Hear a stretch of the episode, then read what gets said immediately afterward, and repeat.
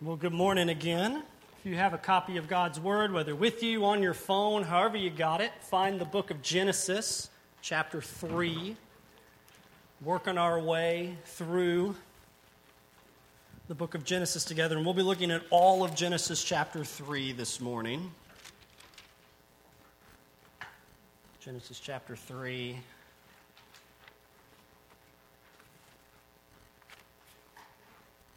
And we'll begin reading together in verse 1.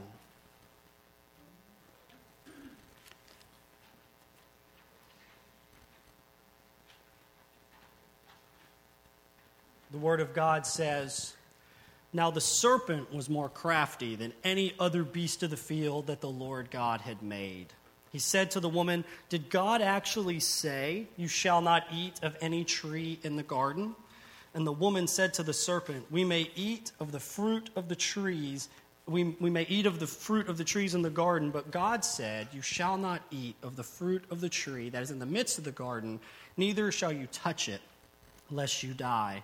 But the serpent said to the woman, You will not surely die, for God knows that when you eat of it, your eyes will be opened, and you'll be like God, knowing good and evil.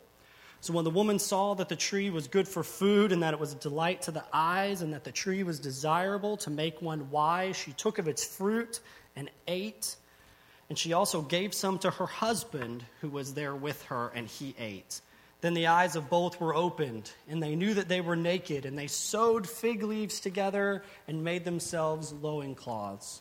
And they heard the sound of the Lord God walking in the garden in the cool of the day. And the man and his wife hid themselves from the presence of the Lord God among the trees of the garden. But the Lord God called to the man and said to him, Where are you?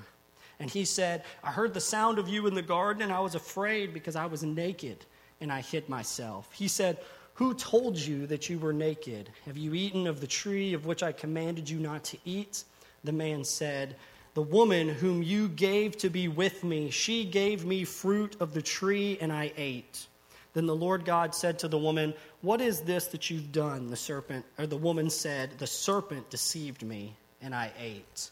The Lord God said to the serpent, Because you've done this, cursed are you above all livestock and above all the beasts of the field. On your belly you shall go, and dust you shall eat all the days of your life. I will put enmity between you and the woman between your offspring and her offspring. He shall bruise your head, and you shall bruise his heel. To the woman he said, I will surely multiply your pain in childbearing. In pain you shall bring forth children. Your desire shall be for your husband, and he shall rule over you. And to Adam he said, Because you've listened to the voice of your wife and have eaten of the tree of which I commanded you, you shall not eat of it. Cursed is the ground because of you. In pain you shall eat of it all the days of your life. Thorns and thistles it shall bring forth for you, and you shall eat the plants of the field. By the sweat of your face you shall eat bread till you return to the ground, for out of it you were taken, for you are dust, and to dust you shall return. The man called his wife's name Eve because she was the mother of all living.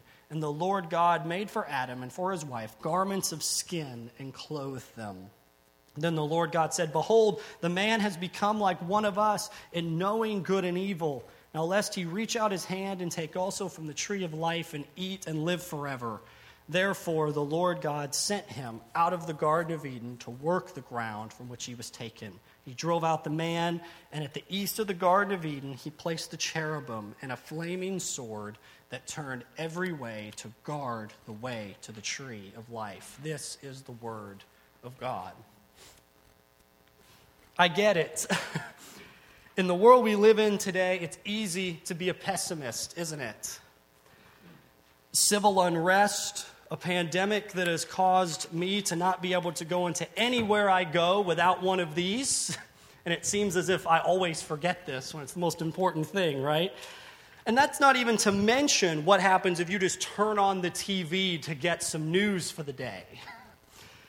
It could be very easy to be pessimistic in this world, and even trying to talk about the things that make us pessimistic about the world. You have to be so careful these days, don't you? because folks are just ready to get riled up at anything that you say if you don't word it exactly right. And after seeing the incredible vision that we saw in Genesis 1 and 2 of a world created good by God without death or sin, and you look at the world today and you go, What happened? That's right, exactly. What happened? What went wrong? And our passage this morning is the Bible's answer to the question, What happened? Why? Why do we suffer when God created the world good? Why is there relation or, relational turmoil when it seems as if Adam and Eve were in perfect harmony together in chapter 2? What happened to God's good creation? And Genesis 3 describes what the church and theologians have called for centuries as the, the fall of man, or simply the fall. And we'll look at this passage in three sections the cause, the curse, and the covering. The cause, the curse, and the covering. First, let's consider the cause of sin. The cause of sin. What went wrong with the world? Mankind sinned. And this only makes sense against the backdrop of Genesis 1 and 2. Mankind was created in the image of God, and as we saw last week, that meant that they were created to glorify God and rule over creation as his representatives, Adam and Eve were given an incredible responsibility. And then you come to verse 1 of chapter 3 and you see a snake come to the serpent to test them, to tempt them, right? And we need to stop and notice something right, out, right out front. There's going to be questions that you'll have for Genesis chapter 3 that it's simply not going to answer for you. It's simply not going to answer for you. So, for example, yes, Genesis 3 presents a snake coming up to Adam and Eve and talking to them. How does all of that work? I don't have all the answers for you, but it does tell us that the snake is crafty, and I believe Moses and the Holy Spirit knew what they were talking about, that they were referring to Satan and to the devil. Let me show you how, if you look, the rest of the Bible tells us this. One example is Revelation chapter 12, verse 9, which tells us this. It says that the ancient serpent who's called the devil and Satan, the deceiver of the whole world. So I couldn't draw for you exactly what this looked like that this serpent came to this couple, but I know what happened, and whatever form it did, he came to tempt them. And this is so important for us to consider because in our world today, there, there's just this growing movement that, well, if I can't see it with my eyes, or, or if I can't just test it with what's in front of me, then it obviously doesn't exist in a world of naturalism and secularism, the idea of a devil or demons just seems foolish to most folks, doesn't it? Like some like this is just some sort of mythology or some silly superstition, right? But let me tell you something. The, the movies that you see about the devil and about evil don't even begin to do justice to how cunning and crafty this serpent is. There are evil forces bent on destroying this world and bringing you down with it. And the moment we begin to deny it is the moment he has already won. Friends, he's far more crafty if you've ever seen those, those movies where it's just obvious who the bad guy is.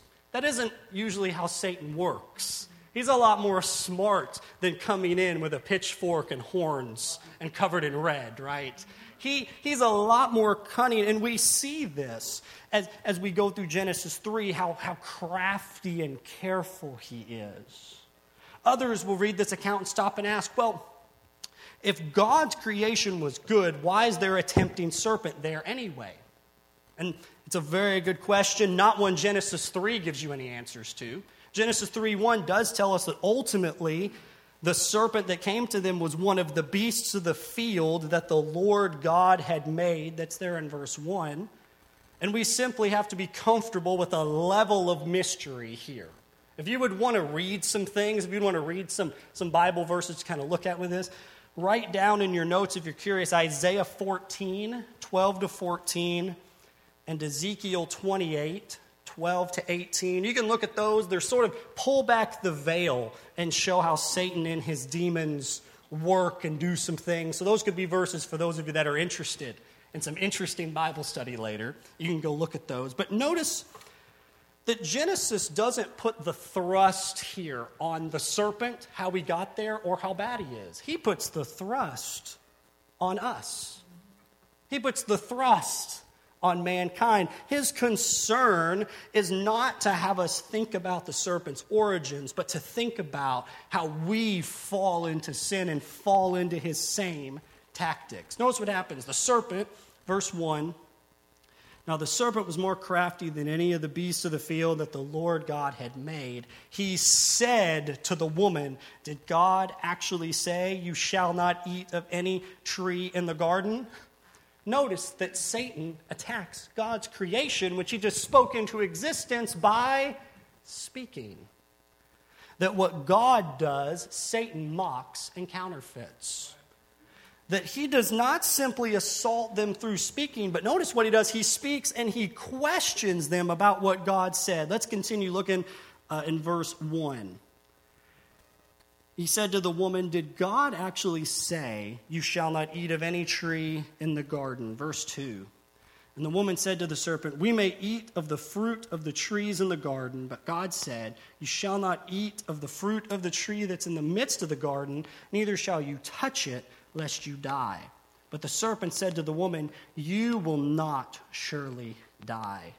For God knows that when you eat of it, your eyes will be opened, and you'll be like God, knowing good and evil. We notice that one of the tactics of the enemy, one of the ways he sought to deceive mankind from the beginning, was to attack God's word to attack God's word and to make sure it is forgotten and forsaken. That's the first point in your notes. Underneath, the cause of sin is that God's word would be forgotten and forsaken.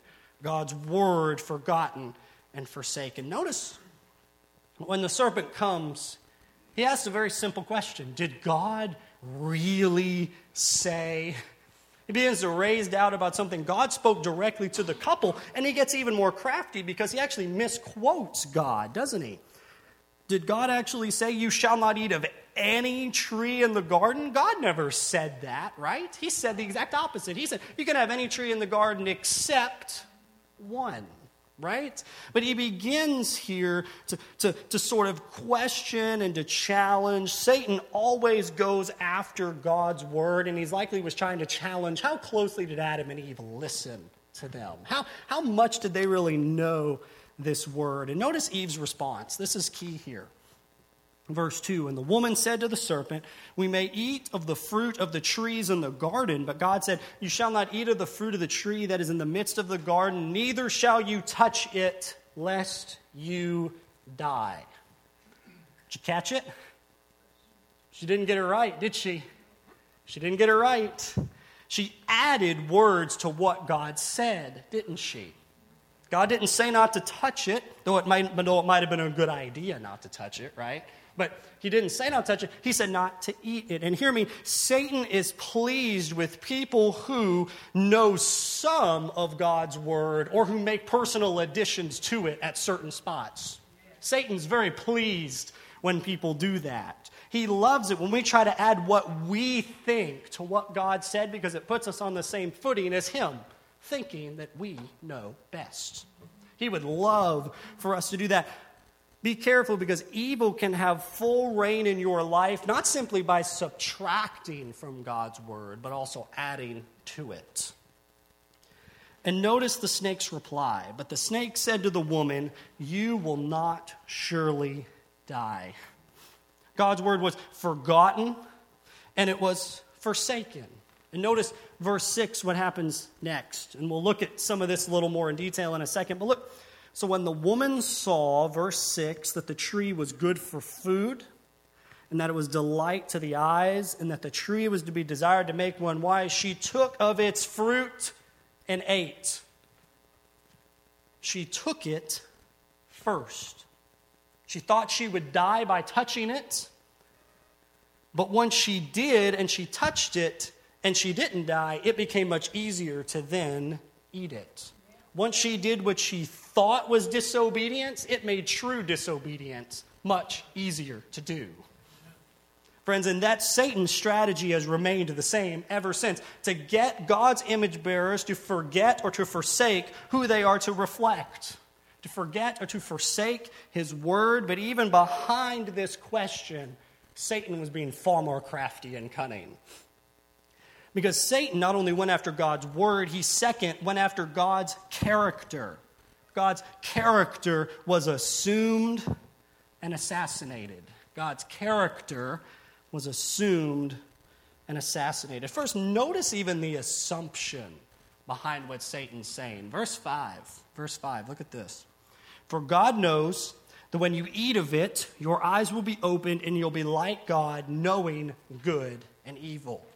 Satan puts the assumption into Eve's mind that God was keeping something good from them.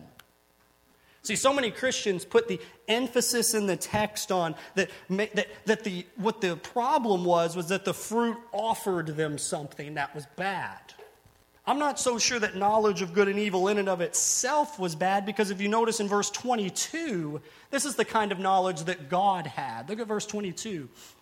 Then the Lord God said, Behold, the man has become like one of us in knowing good and evil. You can look in 1 Kings chapter 3, you can look this up later, but Solomon actually prays that he would have the, the ability to know or to judge good and evil. The problem wasn't the knowledge, the problem was how it was sought. The problem was how it was sought. By eating the tree, they declared their own autonomy. They declared, God, we don't need you. They declared they didn't need to hear directly from Him. They could figure this out on their own. They looked at the supreme creator of creation and said, We know better than you.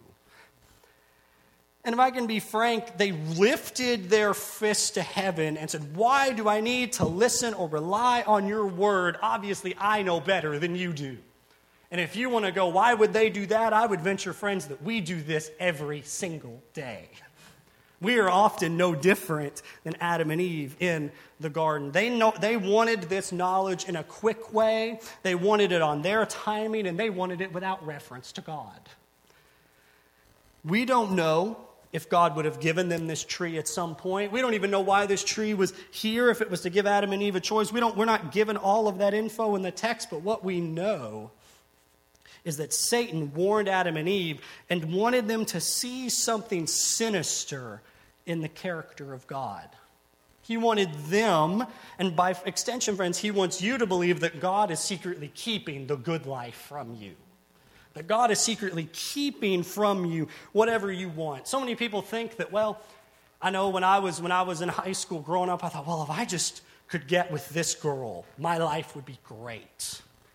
But God says I'm not supposed to do that or be, or be, you know, do that. And so what, what am I going to choose? Some of us think that if he would just let us sleep with that guy or girl, that, that he's keeping us from that because he hates us and he really doesn't want us happy. But in fact, he's protecting us. And after our joy, friends, I promise, he, or others of us think he's keeping something from us out there in the world that if I just wander and find whatever it is, instead of giving it to God in His Word, that, that, that maybe whatever's out there I could somehow find to make me happy. That's the lie that Satan wants you to believe an assumption about God's character, an assumption about His motives, that He keeps good things from you. And behind this assumption was an attempt to assassinate God's character, to kill God and to, and to sort of kill it and make him look evil. If the devil can get you to believe that God doesn't know what's best, he can kill you. Friends, he did it with Adam and Eve, didn't he? Why can't he do it with you? They sought to be wise apart from God. Did you see that? Verse 6. When she looked at the fruit, she saw that it was desirable to make one wise. And yet they had the creator of the universe, who it said was walking with them in the cool of the day, and they needed an apple or some sort of fruit to have them know something. Friends, just call him over. And yet they wanted to do it their way. Proverbs tells us that the fear of the Lord was the beginning of knowledge, not them taking this upon themselves to pursue this fruit. If Satan can get you to believe that God is holding out on you, then you know where you turn? Inside yourself. You know, all these movies I watched growing up as a kid was just, just follow your heart. Just look inside yourself. That's where real meaning and purpose is found. Don't, don't listen to them. Don't listen to them, friends. If, you fo- if I followed my heart, I would be in all sorts of evil debauchery if I had done that as a kid. Friends, let me tell you something. That's exactly what Satan would love for you to do is look inside yourself and go, "Well, I'm the boss. Let me determine what my purpose and life and joy is found in." And friends, how many of us have done that and found that to get us where we wanted? It might have gotten us what we wanted in the time, but friends, it often left us shipwrecked in the end. Satan and his demons are around us today, trying to get us to believe that God has some hidden motives, that he isn't being honest with you, that he isn't telling you something that you need to know. Is there something in your life that you're thinking this way about? Because this text would warn you that you're playing right into his game. The cause of this fallen world is sin God's word forgotten and forsaken, God's character assumed and assassinated, and finally, God's image was tempted and tried. God's image tempted and tried. Look with me at verse 6 and 7. So when the woman saw that the tree was good for food, that it was a delight to the eyes, and that the tree was desired, was to be desired to make one wise. She took of its fruit and ate. And she also gave some to her husband who was with her, and he ate. And then the eyes of both were opened, and they knew that they were naked, and they sewed fig leaves together and made themselves loin cloths. You see the order of things? She saw the tree was good. It was a delight to the eyes, and that it could benefit her. And so she took it and ate and then, friends, she gave it to her husband who was standing right there next to her. She wasn't alone in this, was she? He was supposed to be there working and keeping the garden, and yet he let a snake come into his house, into his garden, come right up to his wife, and talk her into this. Friends, we need to understand here that we're often very hard on Eve but, friends, we should be a little harder on Adam, shouldn't we? Fellas, when we stand by, this is what can happen to your family. You can let snakes just walk right in and take everybody out with you. Notice how crafty this is. Men, be, be aware of this, that our enemy is crafty and we need to be on our peak of knowing His Word and leading our families to know and love His Word. Notice how crafty this is. There's nothing wrong with her thinking. The tree was good, all of God's creation was good. It probably was delightful to the eyes, and it probably made her wise in some sense, but it wasn't hers to have. It simply wasn't. And if she had known and remembered God's word here and said, No, God says otherwise, we, we would not have seen this fall. Why is the world such a mess? All the way back to the garden, God's word was forgotten and forsaken. God's character was assumed and assassinated, and God's image was tempted and tried. Mankind followed the devil in his path of rebellion. We see the cause which arose to, second, the curse. The curse of brokenness and separation. All of because of sin, all of creation bears a curse of brokenness and separation. Look with me at verse 8. Look with me at verse 8. Now they, being the couple, heard the sound of the Lord God walking in the garden in the cool of the day, and the man and his wife hid themselves from the presence of the Lord God among the trees of the garden. And the Lord God called to the man and said, Where are you? And he said, I heard the sound of you in the garden, and I was afraid because I was naked, and I hid myself. He said, verse 11, Who told you that you were naked? Have you eaten of the tree which I commanded you not to eat? The first thing we see is mankind naked and ashamed. Mankind naked and ashamed. Instead of the fellowship and the peace with God that they were meant to have, they hid from Him, didn't they? They ran from Him. And God's questioning was not because He didn't know the answer, but He was exposing Him. Parents, you ask these sort of questions, don't you?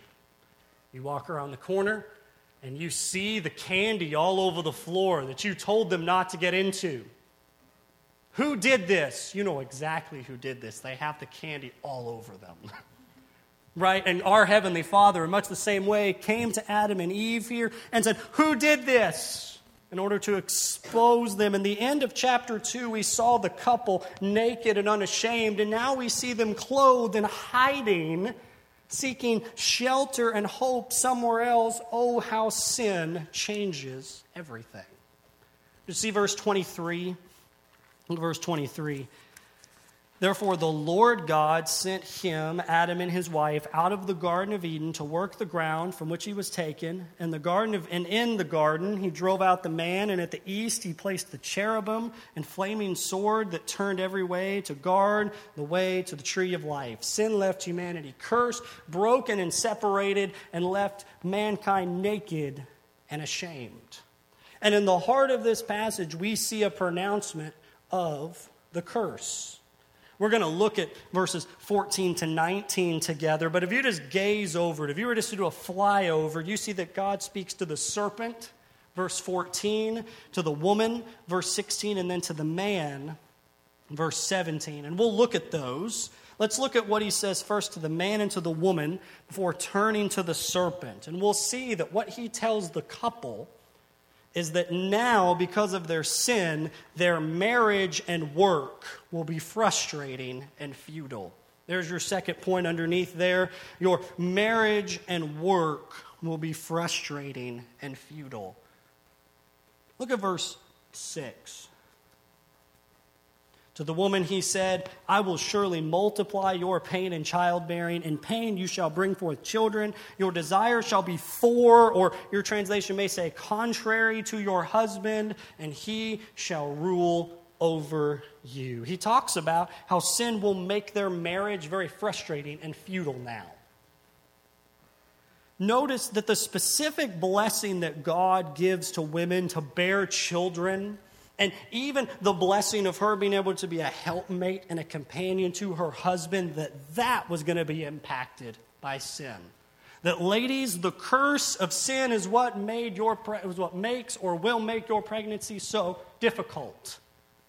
That is what caused that sort of pain into the world. Creation was so impacted that think about it, even bringing new life into this world does not happen without pain and suffering and struggle. He says childbearing will be painful and marital relations will be difficult. Your passage there in verse 16, your desire will be for your husband or contrary to your husband, and he shall rule over you. Her desire is going to be contrary to his, so there'll be conflict. And his desire to rule here is not a, a sort of loving, kingly rule, but rather an abusive rule. This is not a positive thing that's occurring here. There's going to be marital strife and struggle. The reason ultimately that we fight with our spouse is because of the pain of sin in the world that's made difficult even to get along with one another.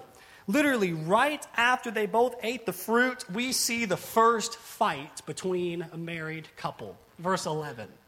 Verse 11. Look at this.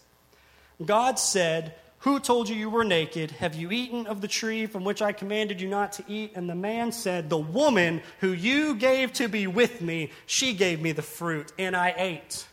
Men, if you're looking for a way to start an argument, there you go, right? He blamed the woman and God for what he did. Brothers, this is how you ruin your marriage.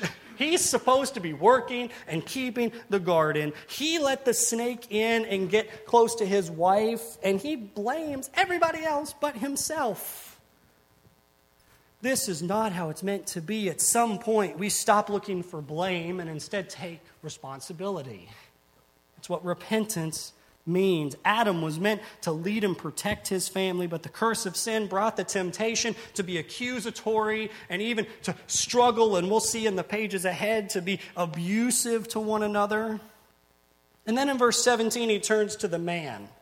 And it shouldn't be lost on us that God says more to the man than he does to the woman or even to the serpent. I should tell you something here. Verse 17, look what he says.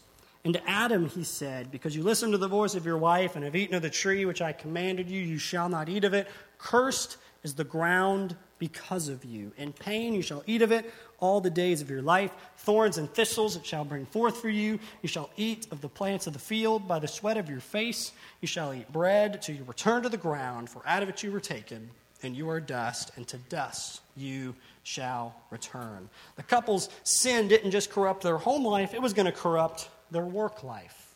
The ground that he was to work would be cursed. Thorns and thistles would infest the ground. Our bodies would sweat and hurt out in the heat. And then he says, You're just going to work and work and work and work until you die. Happy days, right? Happy days. Any of us ever feel this? Any of us ever just feel like you toil and toil and toil and work and work and work, and there's still more work to be done, and you just never can get it all done? Friends, that is a cause of sin. That, that's a curse from sin in the world. Marriage and work, two central stewardships of humanity, have been made frustrating and futile. And before this word of darkness, though, in the midst of this, there is a word of hope. Because God also spoke to the serpent, didn't he? Verse 14 and 15. The Lord God said to the serpent, Because you've done this, cursed are you above all livestock and above all the beasts of the field. On your belly you shall go, and dust you shall eat all the days of your life. And then the whole Bible, the whole Bible is, op- is, is is, is opening up what verse 15 is about to say. Your whole Bible, if I give you a summary verse for the whole Bible, it is Genesis 3:15. Look at this. I will put enmity between you and the woman, between your offspring and her offspring. He shall bruise your head, and you shall bruise his heel. And this brings us to the third point that you see underneath the curse. It is that Satan is doomed for destruction this cause of sin of God's word, forgotten and forsaken, his character assumed and assassinated, and his image tempted and tried, has brought a curse of brokenness and separation that left mankind naked and ashamed, our marriage and our work frustrating and futile. But in the midst of this, God promises Satan is doomed for destruction. There's a lot that could be said here.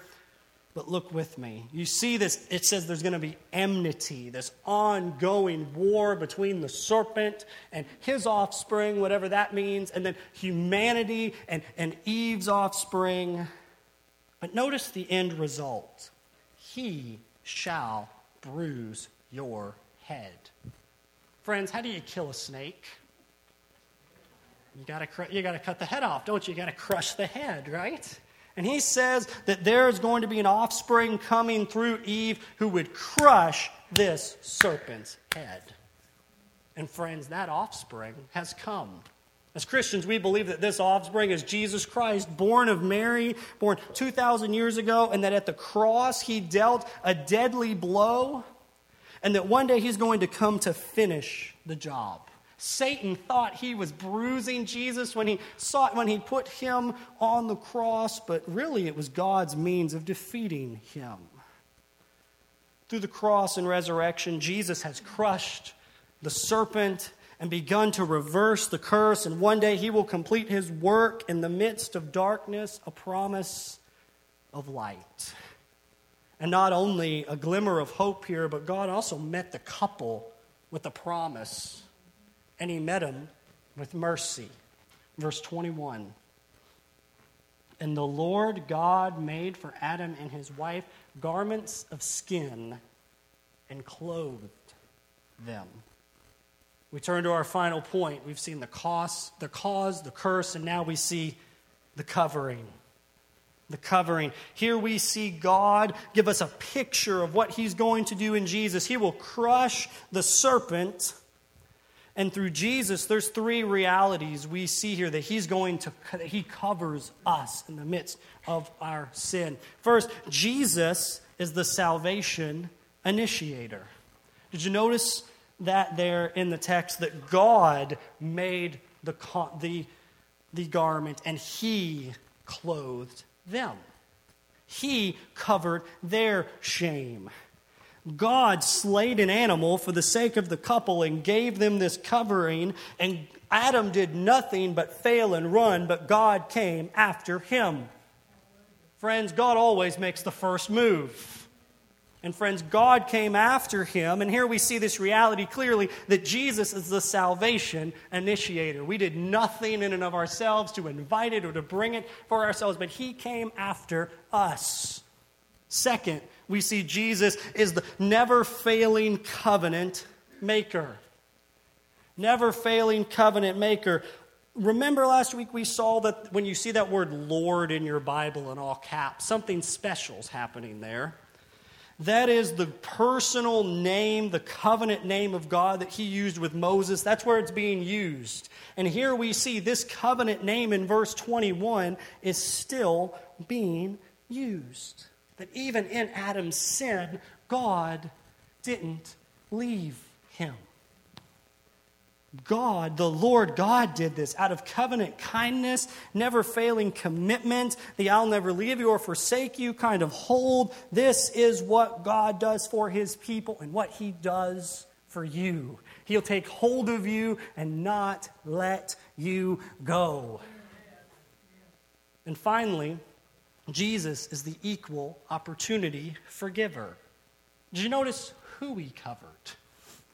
Adam and Eve, the man and his wife, both with their own things to contribute to the situation, both with their own failures, mistakes, and their contribution to the problem, but God comes to both of them in their time of need. And friends, this should tell us that whoever you are in this room today, whatever you've done, whatever mistakes you've made, whatever sins are piled up on your record, He can handle them. He's an equal opportunity forgiver. He hasn't just promised to crush the serpent's head, though he is going to do that, but he's also offered to save us, to keep us till the end, and to offer a covering of full and free forgiveness to any who turn to him by faith.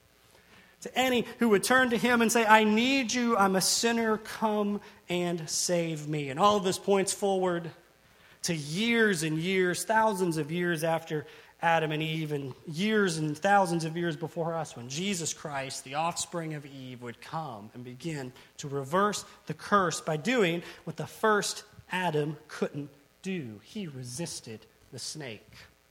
Interesting parallel you can go home and read when you get home, but in Matthew chapter 4, Jesus has begun his ministry. He's in a, he's in a wilderness, and the serpent comes to him, doesn't he? And he begins to tempt him to deny, to forsake God's word. He begins to challenge God's character in Matthew chapter 4. And consider that there, not in a lush garden, but in a wilderness, the snake came to tempt the Son of God. And the temptations looked the same, but he stood firm. He lived the life the first Adam should have lived so that he can save all of us who have fallen in Adam. So that he could save all the people who came after Adam and have inherited this curse and this sin. He can, he can save them if we would come to him. And Adam all died, but in Christ all can be made alive. Consider for me Romans chapter 5, verse 17. You'll see it on the screen. For if because of one man's trespass death reigned through that one man, how much more will those who receive the abundance of grace and the free gift of righteousness reign in life through the one man, Jesus Christ? Ultimately, the Bible says in the human race, there are two groups of people those in Adam those who are Adam's fallen race, represented by him, ruled by death and condemnation. And then there's people redeemed by Jesus.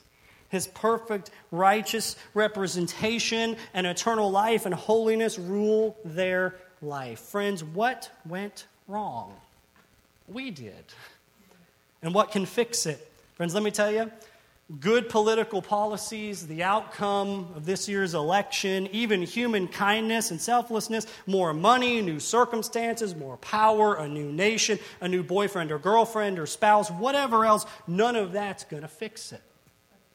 None of it is going to solve the deepest problems in this world. God's good creation was marred by the disobedience of Adam and Eve, and the whole cosmos was plunged into sin and despair, and we live in that world today. But the cure of Jesus Christ, He's recreating the world one person at a time and promises to recreate and redeem every square inch of God's world. Jesus has set a date where He will judge the world in righteousness. Evil has an end date. But will you be found judged alongside the evils of this world or saved out of the evils of this world?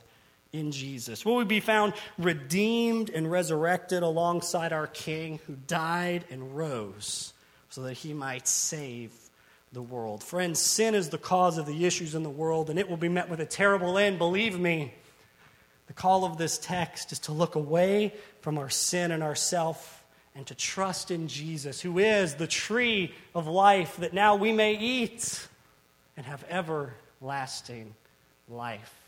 Friends, if you're not a Christian this morning, you can, you can come to know this Jesus. You can call out to him where you are. You can talk to me or maybe the person who brought you here, and we'd love to chat with you more about that. But as Christians, we need to get our, our theology straight on how we understand the world. There are so many people who I think really think that they can cure all of these sin problems some other way.